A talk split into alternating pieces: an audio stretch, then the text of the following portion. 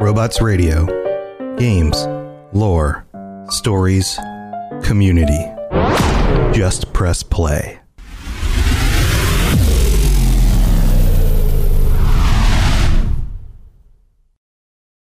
This episode is brought to you by Visit Williamsburg.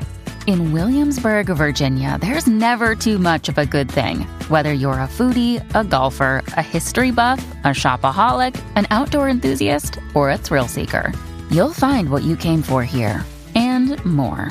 So ask yourself, what is it you want?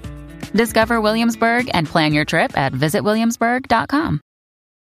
When you need mealtime inspiration, it's worth shopping Kroger, where you'll find over 30,000 mouth-watering choices that excite your inner foodie. And no matter what tasty choice you make, you'll enjoy our everyday low prices, plus extra ways to save, like digital coupons worth over $600 each week. You can also save up to $1 off per gallon at the pump with fuel points. More savings and more inspiring flavors make shopping Kroger worth it every time. Kroger, fresh for everyone. Fuel restrictions apply. Welcome to the Cyberpunk Lorecast, where we brave scanning the net to find all the deep history and lore of cyberpunk. I'm Toastie, a fixer that's new to Night City with a desire to jump into the details of this gritty setting. And I'm Genesis, an old school media tech with a love of character deep dives. Together, we will bring you the foundations of the past, the state of Night City today, and the news of the future. We've got incoming. Let's Delta.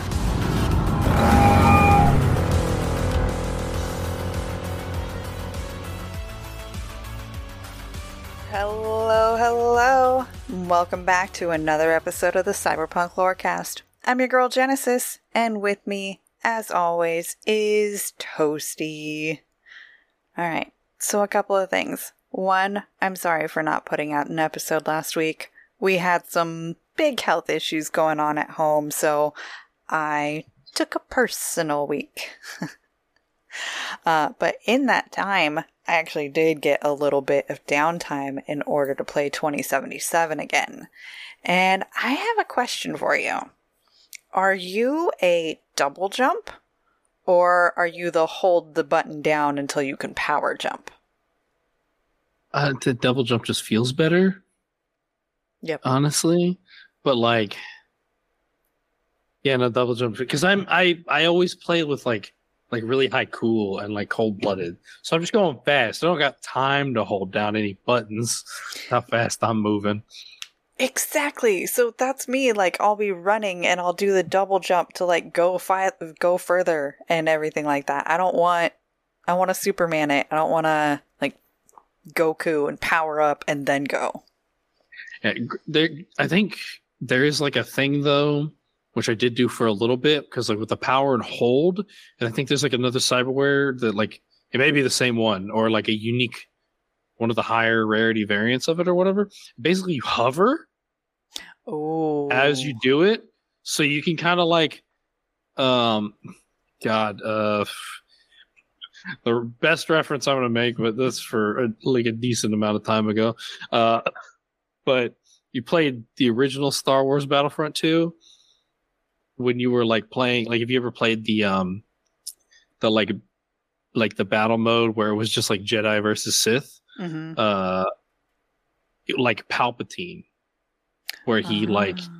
he could like you could jump and you could hover in the air and like move along there for a minute come back down so- Okay. that's kind of that's kind of I did do that for a little bit but yeah like you just kind of going like it, double jump just feels better yeah. because it's just like sprint, sprint, boop, boop, rather than you have to like plan it out with a hold and jump. And couldn't be me. All right.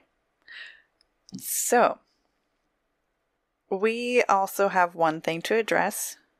Uh, one, we are starting to see more comments on our episodes, which is fantastic. Thank you guys so much for engaging with us on there.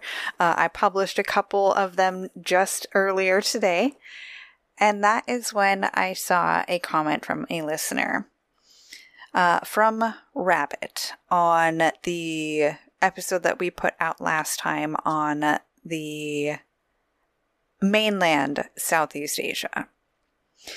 The comment reads I'm Cambodian, and I just want to share two things. First, Khmer is pronounced, pronounced Kami, as in like K M A I. And so hopefully I'm still not saying that incorrectly, but it looks Kamai? Kamai. Kamai? Yeah, I think Kamai. Yeah.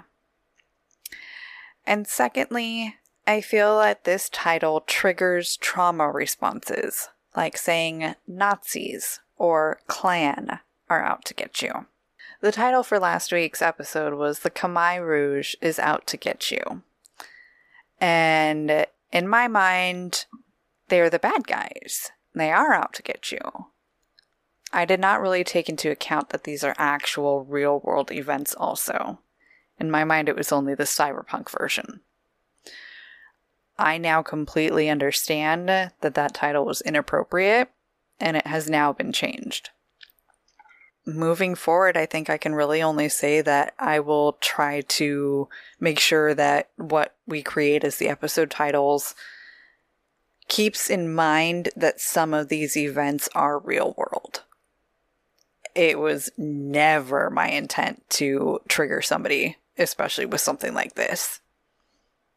And so, thank you for bringing it up in a constructively criticism way and not like attacking me by saying that I fucked up. But this is me also saying I fucked up. I acknowledge it. We have changed it. And I thank you for it. All right. Moving past and beyond that now, uh, we are staying in the Southeast Asia, and now we are moving out to the islands.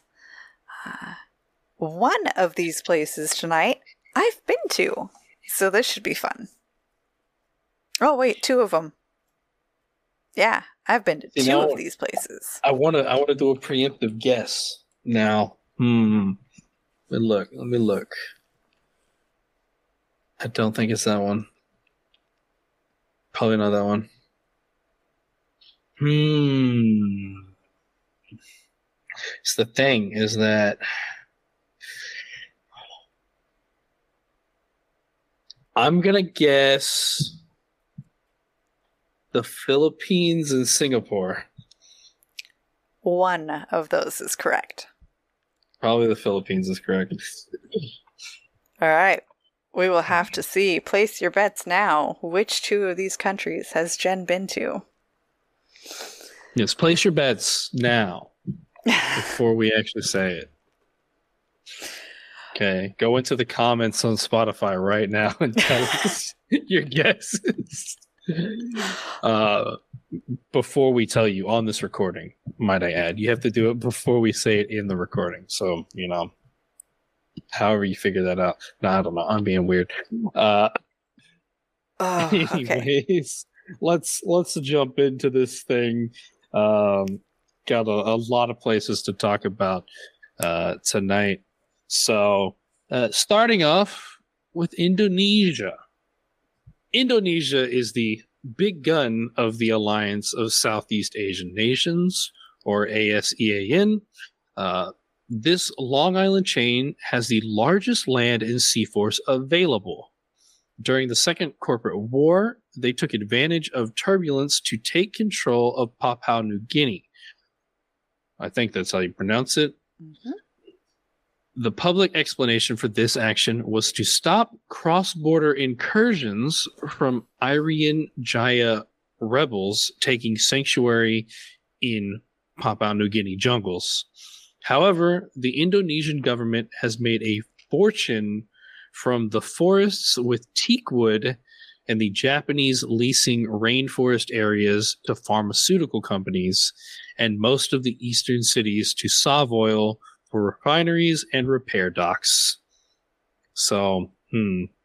Public explanation versus real explanation. Oh, So, I'm just thinking it's about money. Surprise, surprise. yeah, everything's all about the money. But teakwood is so pretty. It's really pretty. All right. Well, speaking of the teakwood that they use for ships, they do have a pretty impressive navy. And the navy is split into two main divisions.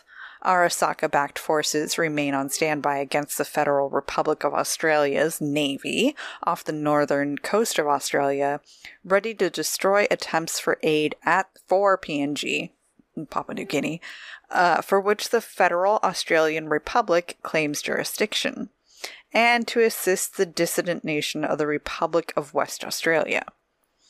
Another half guards the Malaccan Straits? I think Malaccan Straits, yes. Okay. the main shipping route between Japan, China, and the Indian Ocean.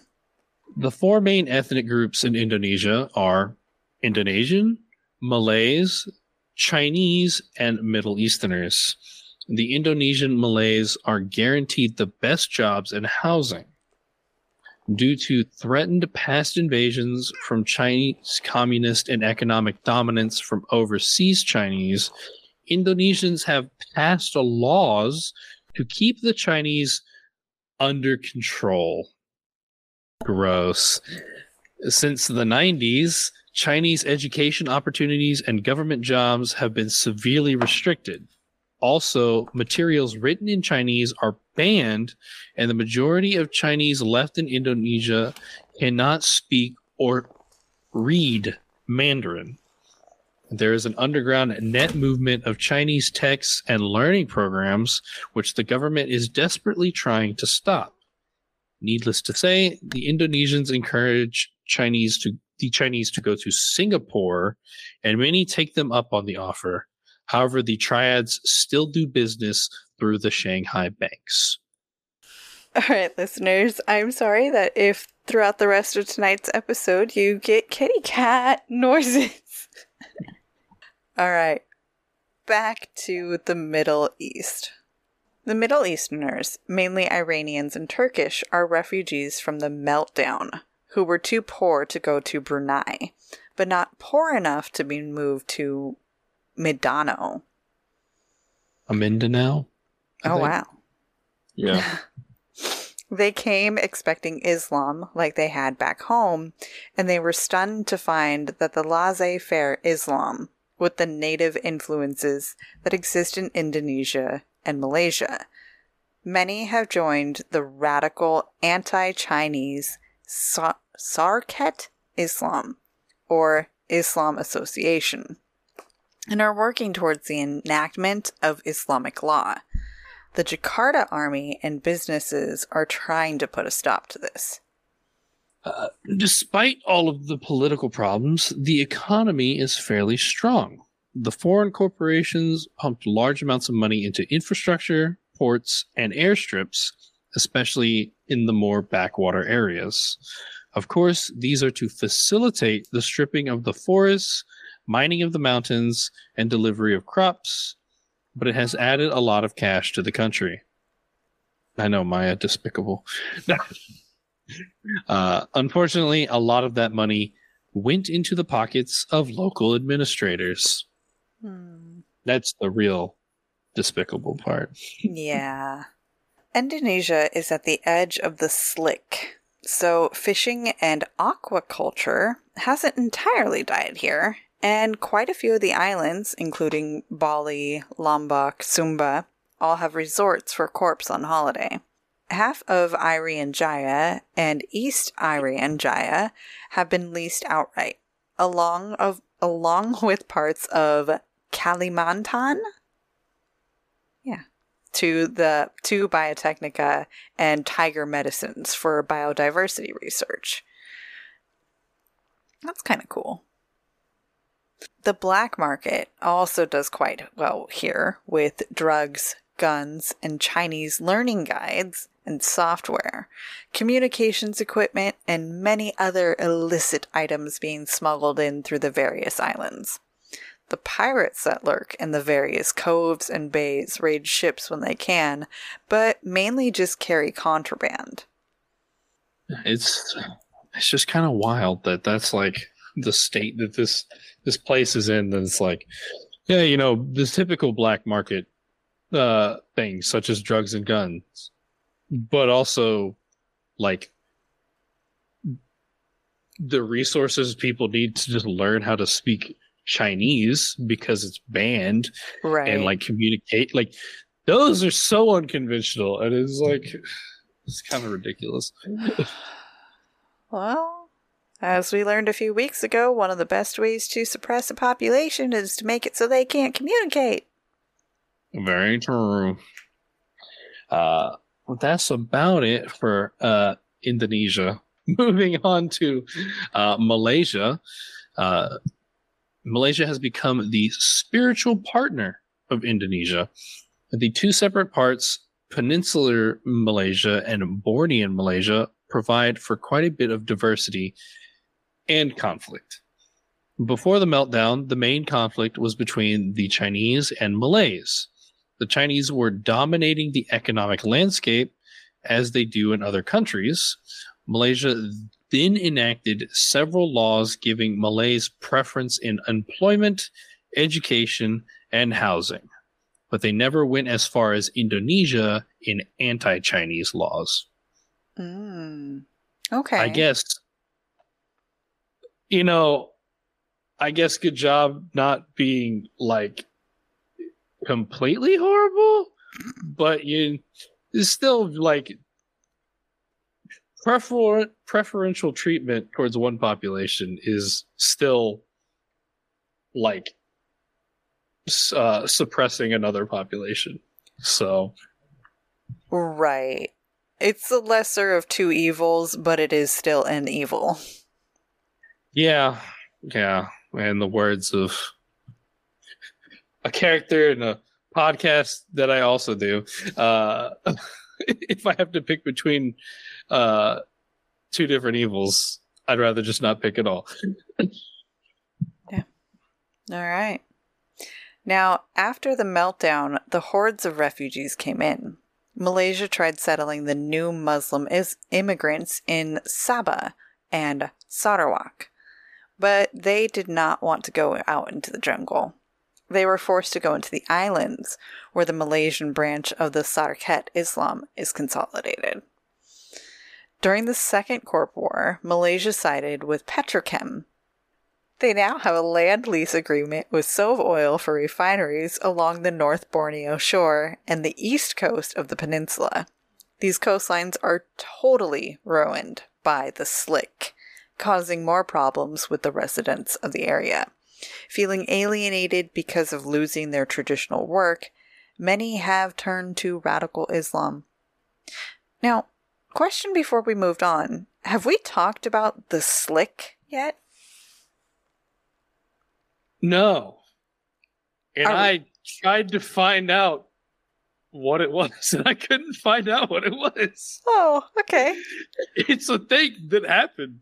I'm assuming it's something to do with like an oil spill because like you refer to it as an oil slick. So I'm assuming there was probably some sort of horrible like uh you know akin to the the BP Mm, incident like years ago or whatever where they Mhm. fucking ended up spilling. I'm assuming it's similar to that. but, like, yeah. I'm not sure. I is that a thing that might be in the 2020 source book specifically that I just couldn't find reference to on the internet or like I don't I don't know. Like I'm gonna look it up again, but I tried to before and I didn't really get much. So, So yeah, if you could find something in the 2020 source book, because I don't think I found anything in the red source book about it. They don't actually. There's not a whole lot reference. I think there's like, I did a search through it. There's like two references to Southeast Asia in the entirety of the Cyberpunk Red Book. So there's really not anything. Interessante. I see here that there is a Pacific Rim source book, and that might have what we're looking for. Probably. We'll have to see about. It is a 2020 book. Okay. Just see about looking at that or whatever. If I can maybe try and find it or anything specifically. But yeah, no. This is slick is apparently a very commonly used word when it comes to Cyberpunk 2077. Yes. Yes, it is. And if we find out more information, we will let you know about it next week. Uh, Malaysians run the government with heavy stove backing. It is a grouping of 13 states, Sabah, Sarawak, and 11 more on the peninsula, and the capital, Kuala Lumpur. May have butchered that. I'm I'm not sure. Uh, nine of the peninsular states have sultans, and every five years they have an election as to which will become king of Malaysia. These sultans run the largest companies and are immune to prosecution for anything up to and including murder. Sabah and Sarawak have a limited degree of autonomy, though, which is slowly being eroded by the needs of SovOil and their refineries. Now, where the Malays run the politics, the Chinese still have the economics well in hand, supplying the refineries and running most of the stores and businesses. Most fixers in Malaysia are Chinese, and Kuala Lumpur possesses a strong triad influence under the Red Spear Gang. The major cities are all along the west side of the peninsula where the water is still okay. A high mountain range runs down the center of the peninsula, isolating the settled west side with the polluted east side, which was formerly the Islamic stronghold. The capital, uh, Kuala Lumpur, is a very small city. Skyscrapers stand next to colonial buildings. It's a Malay city with a strong Chinatown and Indian quarter, both of which have major problems cricket is still played here, and sometimes they have tests against Australia and New Zealand. You know, I didn't like, I hadn't really considered the idea of like organized sporting in Cyberpunk. It just seemed like such a thing, like, hmm. uh, like, like, uh, like with how crazy things are, it just seems like a thing that like be weird to to still be like going about, but they have it, and they they uh, have like official games with Australia and New Zealand. Kind of cool. Uh, and the best area for shopping is the Pasar Malam in Chinatown's Jalan Petaling district. I wonder if well, they still host the Olympics. Oh, we gotta look it up. We gotta look it up. We totally have to look that up. And then also, that would be so difficult to judge and figure out. So maybe like organized sports kind of are gone because if I can pay 400,000 eddies to soup up my body beyond, you know, to almost cyborg level, and then little Johnny comes running up and is like, I want to run the 100 meter dash. But he ain't got no cyberware. I'm going to slaughter you in the race. Yeah, I mean, like, kind of the closest thing we see in Cyberpunk 2077 uh, is like the fighting, like, quest, like mm. when you do the fights or whatever. But yeah, like, you look at it and, like, I mean, the, the, the final fight you have, the, the dude's like all decked out in like uh like enhanced bioware cyberware. This is ridiculous. Yeah. So like yeah it'd be just like a such a like unequal like distribution of skill slash like cyberware and just enhancements. Mm-hmm. so. And i don't know if cyberware was a thing, if watching an all organic sporting event would be fun. You know? Like like we were talking about jumping earlier. Mm-hmm. Who cares? I mean, if you can jump 20 feet straight up in the air, watching a regular person try to do the high jump, it's not as impressive anymore. I wonder if they do it like if they still do it, if it's like less of like an amazed like thing because you know people watch the Olympics and they're like, oh, I'm amazed at how like like talented some of these people are and what they do. You know Mhm. how their bodies have gone beyond, you know, like like the regular human, uh, like standard. I wonder if it's le- like less of that, more of like a comedy show for people with like cyberware. Like if they're just like watching it and they're like, they're like, they got they they were only able to make it like, you know, I, I don't know what the standard is for a long jump. Uh, I, I don't know how what a good long jump is, but like it's like oh they're only able to make it that far. I could walk outside and just like jump across the street. Right. Cute. And they just like laugh at it. I don't know. All right. Well, it looks like we've covered Malaysia pretty well. And uh, so we've talked about Indonesia and Malaysia. And up next, we are going to talk about Singapore and the Philippines. So let's head to our mid break. We'll be right back.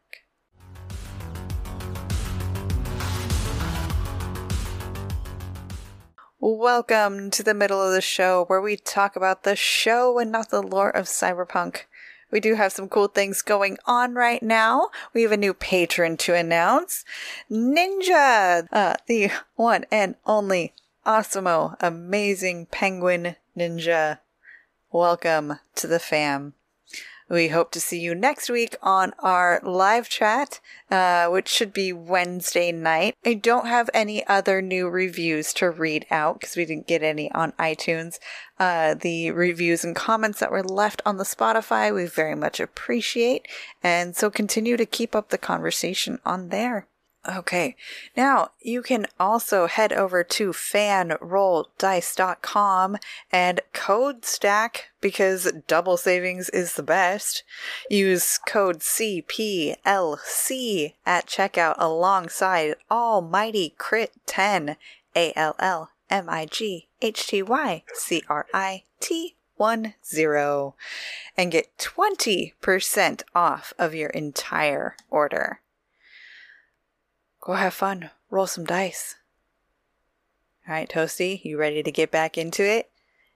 Talk about Mm. Singapore? Yes, because I want to go there.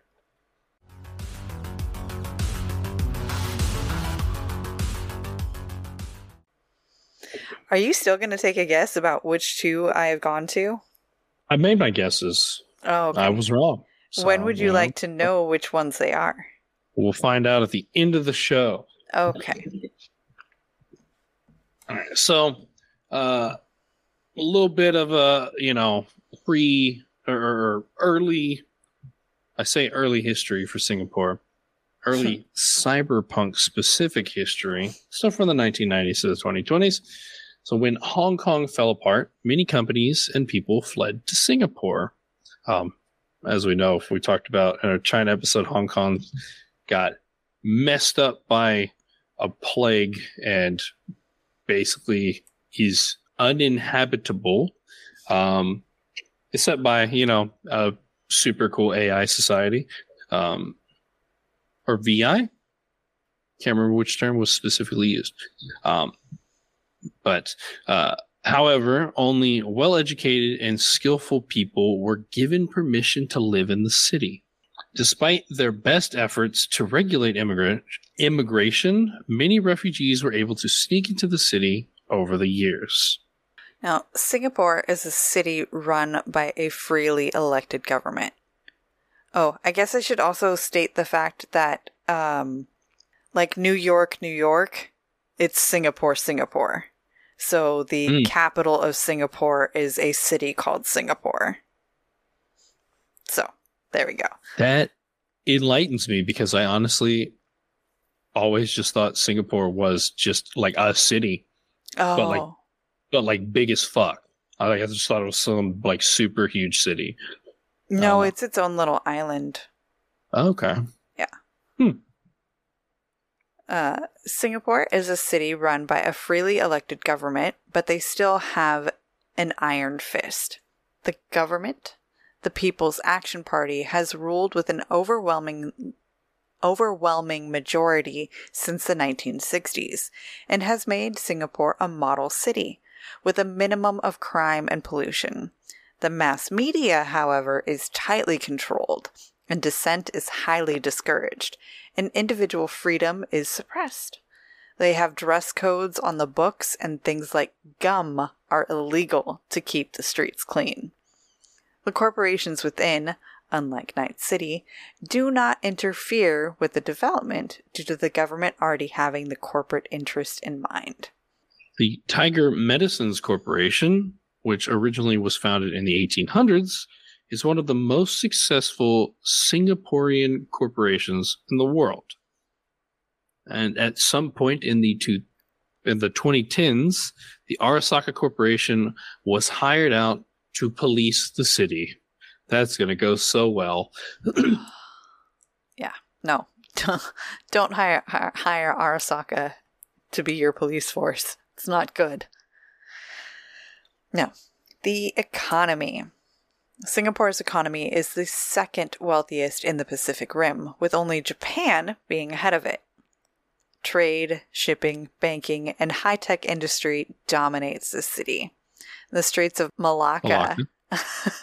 the Straits of Malacca are the prime shipping route between the Pacific Rim and Europe and Africa. When Hong Kong was brought down to destruction, most of the companies that weren't already in Singapore followed Merrill, Ashuga, and Fintech's and Finch's lead. Asukaga. Asukaga. Yeah.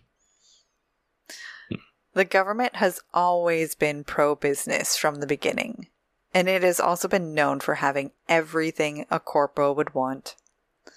Tiger Medicines Corporation is the largest company originating from Singapore. For the most part, everyone living here is pretty well off. And anything that's not illegal is easy to get. So there's very little black market trade around Singapore. What little there is takes place on the north end of the island where the newcomers live. To fill the void, net crime and data smuggling are the lucrative markets. The government of Singapore has found it nearly impossible to regulate all broadcast vids, and not to mention the net. The sheer volume of activity makes policing it almost completely impossible. Dang, you just get like anything here. yeah. It seems pretty strict. It seems like the, you know, but like, I mean, it seems like a nice place. Like, like I mean, it, it, they keep it, they keep it like nice, clean, uh, and then you can just get anything you want here, essentially. So that's kind of crazy. So, all right, uh, and so reading over this stuff, a lot of this is actual real world too, about the dress codes, chewing gum being illegal, uh, throwing away, or like like random littering uh, can be like a $500 fine. Um, oh, and oh my god, you better use an ashtray if you are smoking cigarettes out there. You will get in so much trouble if you flick your butt somewhere. Hey, so I was right about Singapore then. yeah. Singapore is one of the places I've been to. I, I know a lot about it uh, because I spent quite a bit of time there. Well, then I have to guess.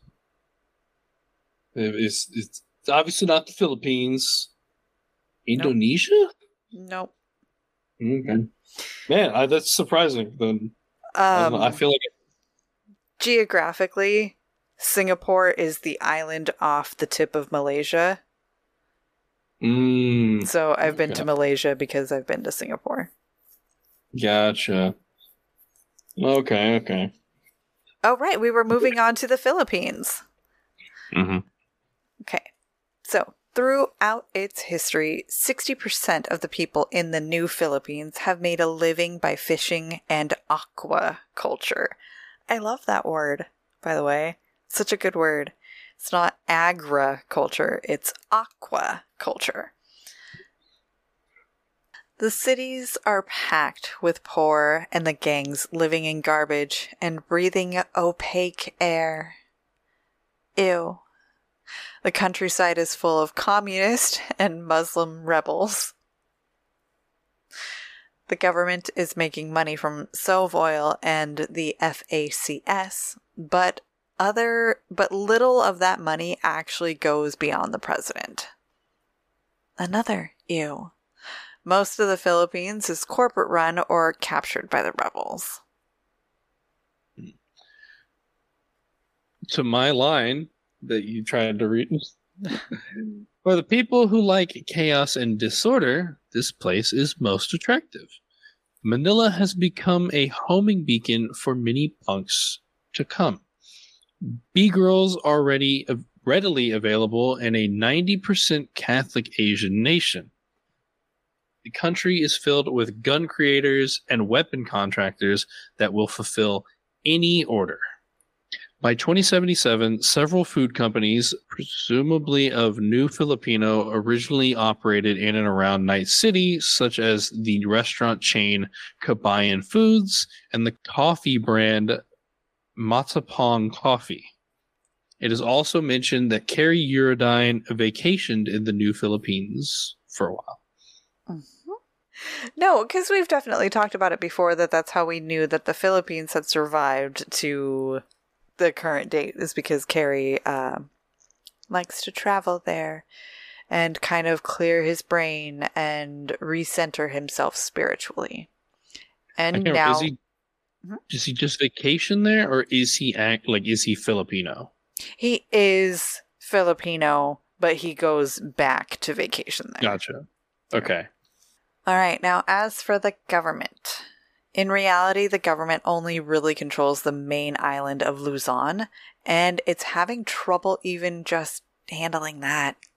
The north side of the island is home of the Maoist New People's Army, the M- NPA, and the islands of Mindanao. Mindanao. the Asian names are being harder for me than anything else so far. The Palawan and the Sulus are full of the Moro National Liberation Front, the MNLF, and the Moslem faction, who disagree. That's M O S L E M. Moslem? Yeah. Who disagree with being under the same governmental roof as a bunch of Catholics. Yeah. Um, we have we have talked a little bit about the the the New People's Army with the the China episode, of course. Mm-hmm. Um, the pre-corp President General Ramos, the president and a general, and his military comrades had stabilized the situation. When the oil was found in the Spratless, Spratless, Spratless, oh. S P R A T L Y S, he jumped on the SovOil side hoping this would placate the NPA. However, it didn't last with the constant attacks on the corporate sites of Petrochem. After the war, with when the extent of the pollution hit home, Ramos was assassinated by an angry ex-fisherman. I don't know why that's funny. It shouldn't be. It seems so mundane in the world of cyberpunk. Right? Now, after that, President Aguilar was elected and declared the new constitution for the new Philippines in the 2011 election.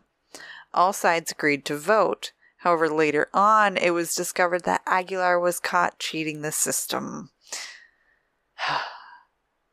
the next president that was elected, Lopez, was blown up in his inaugural parade that goes so well for these these uh, these presidents. Mm-mm. Assassination, uh, cheated to get there, and then done got blowed up. Finally, SovOil stepped in and helped General Antonio Taipon keep his hold on the presidency in 2013. So, yeah, like it's it's not very much time passing here. They had two presidents in the span of two years. Granted, uh, the inaugural parade, like you know, I'm assuming that doesn't happen very long after, so uh, not much, uh, not much time was spent. What a day in office.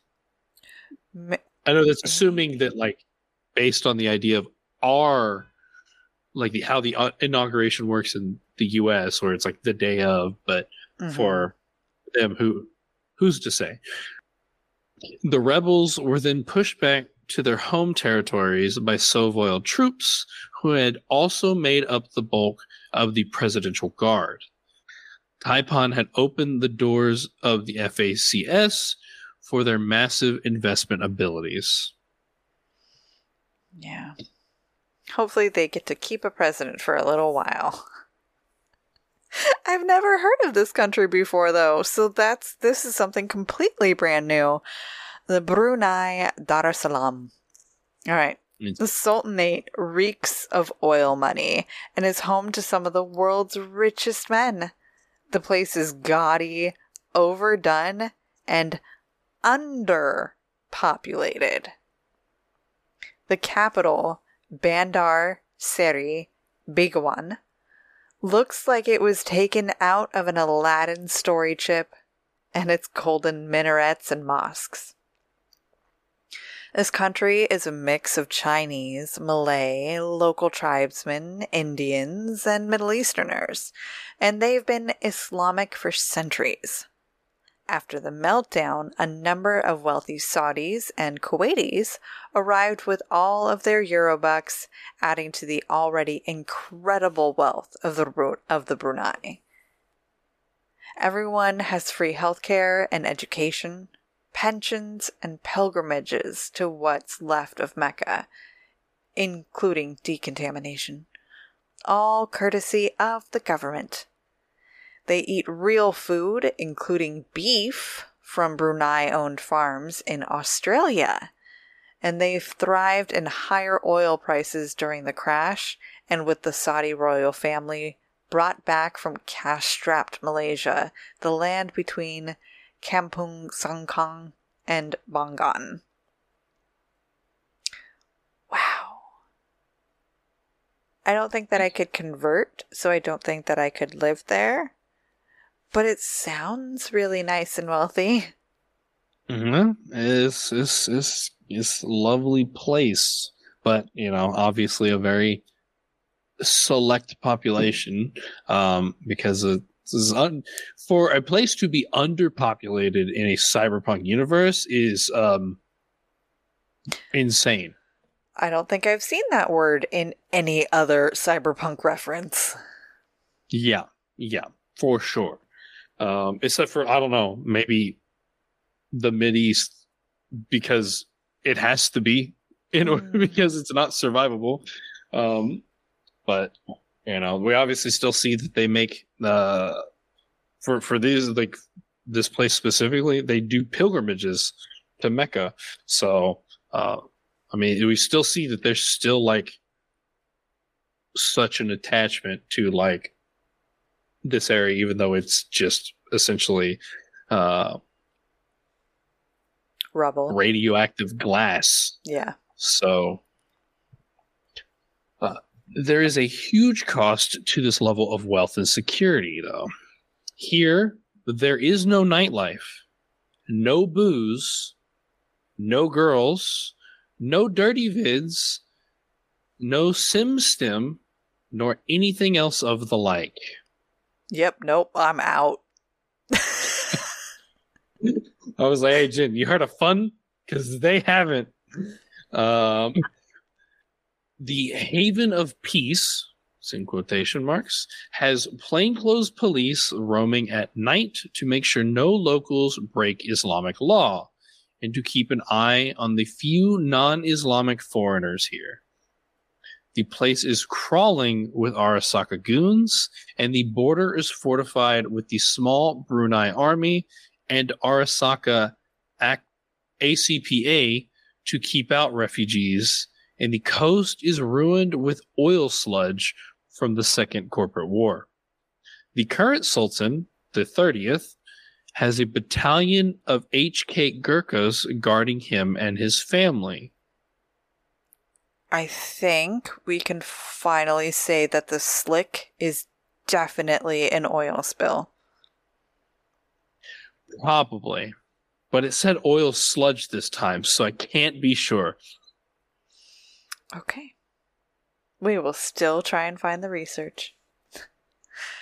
Now, the main foreign companies are Arasaka, Obvi, who especially provides Muslim employees for national defense, and SovOil, who has a partnership with the Brunei Shell Petroleum for gas and oil.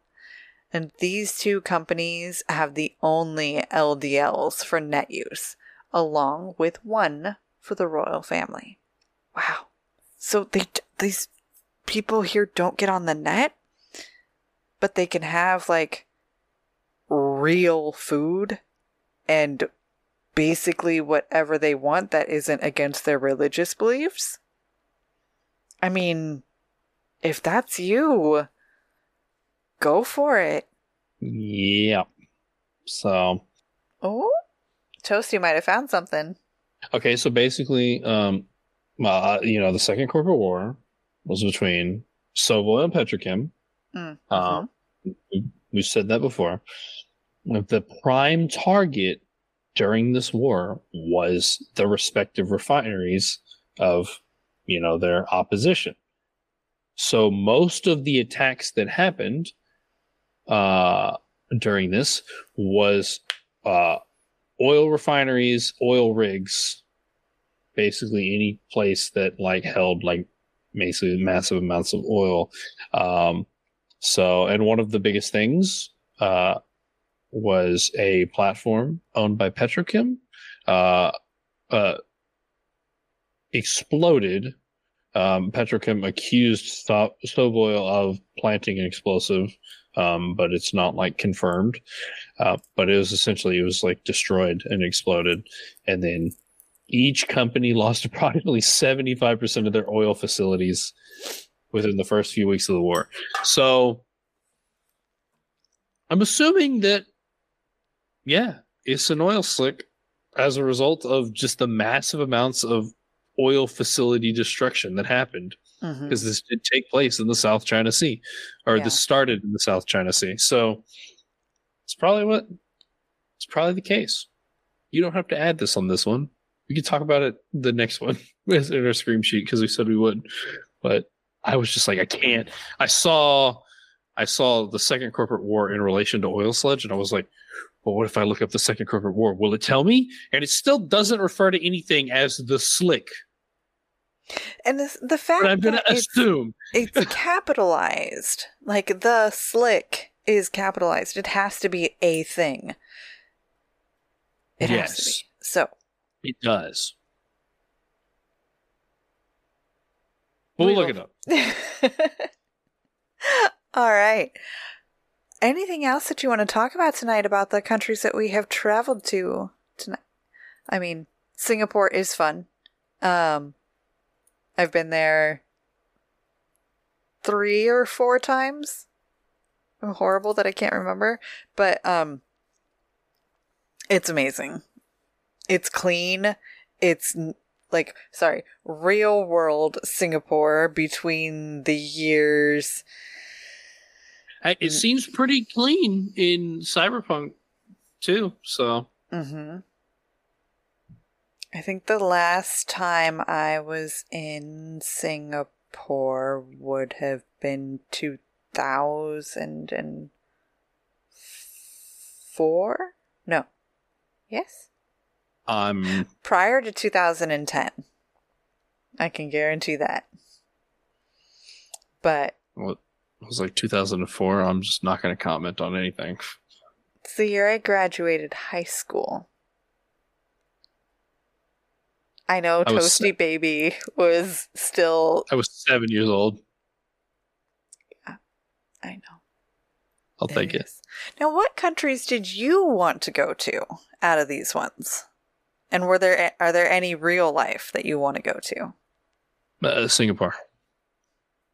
I've heard about it way too way too much and everything, I just have to. Yeah. Um, as for the others, um, in uh, in real life, I need to like do the actual like r- real life research to know if I want to go to any of these places or not.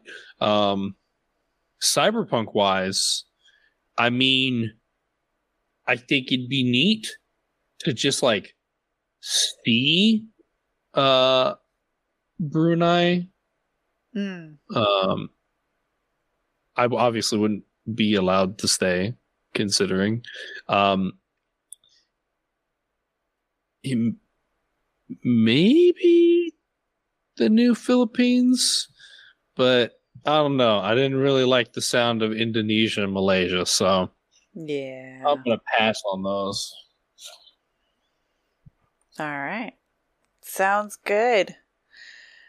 Now, next week we are going to take a pit stop somewhere in Night City, most likely, and talk with our patrons uh, about a topic that they have not decided on yet. So, if you have any suggestions, go ahead and throw them out there. And what else? What else? Uh, so, yes, please come join us at the end of the month. It is now the part of the show where we are losing our shit uh, because we've been talking too much on empty stomachs. So, we will wrap up the show for the night and do our outro plugs. If you, for some reason, would like to hear more from me, you can listen to my other show, Two Girls, One Ship, where we analyze, rate, and review all that the world of video game romances has to offer. And we are currently, um, so we are doing our patron chat early this month on the girls. So the episode that will come out the day after this one, will, ah, fuck it. I'm not going to announce that then because you guys can't come in and join. Um, because it's cyberpunk. But yeah, but if you are, uh, it's still it is cyberpunk, and specifically, uh, obviously you'll like cyberpunk because you're listening to this show, so you might as well go listen to it because it's more cyberpunk. But I, Toastie, of Toaster Tunvillopolis, uh, am going to be on that episode, um, talking about who I want to fuck, Mary kill. Yep. Is that what I saw? It is So- Fuck, Mary, Kill, Cyberpunk Spin the Wheel edition. We've done this on the girls before where we've done Mass Effect wheels, Dragon Age wheels, combine them all together, do a big BioWare wheel, um, FMK on three ra- on three random names. Yeah. So if you want to come see who I would, um, what surprise answers I might have for fuck or kill, because I think everyone at this point knows that I will always marry Judy, and that is my only answer ever. Um, head on over and check that out. And if they want to hear more from you, where and what should they listen to? Um, I just said two girls, one ship, particular episode. That that's it. That's the only thing. Now, I've been on a couple others, uh, but also uh, I do the Witcher lorecast. Um, if you're interested in the Witcher at all, uh, uh, and I also do the Cyberpunk Red Live Play podcast, Cyberpunks, Cyberpunk apostrophe D, with the fumbling for and Almighty Crit Gang. And you should check them out because you're probably using their code to get a bigger discount. So the least you can do is listen to an episode or two or all of them. Oh, listen all. That's a threat. I just want y'all to know that. Uh, yep, that it is. Uh, you should definitely That's go the end of the listen to. Jenn. Leave it. We also shout out Miracle of Sound at the end of every episode for allowing his music to be used. Uh, the Neon Red instrumental synth vibe. Such a good song. Go take a listen and follow him wherever you get your music. And while you're out there, everyone, Stay safe in Night City.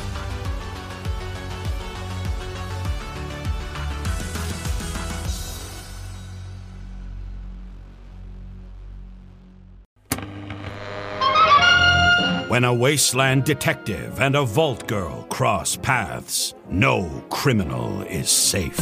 You're both under arrest. Don't move a muscle if you know what's good for you. Based in Bethesda's Fallout series, follow Walter and Bunny as they traverse the Texas Commonwealth and New Vegas, busting big crime rings We'll need all we can to expand into Vegas territory.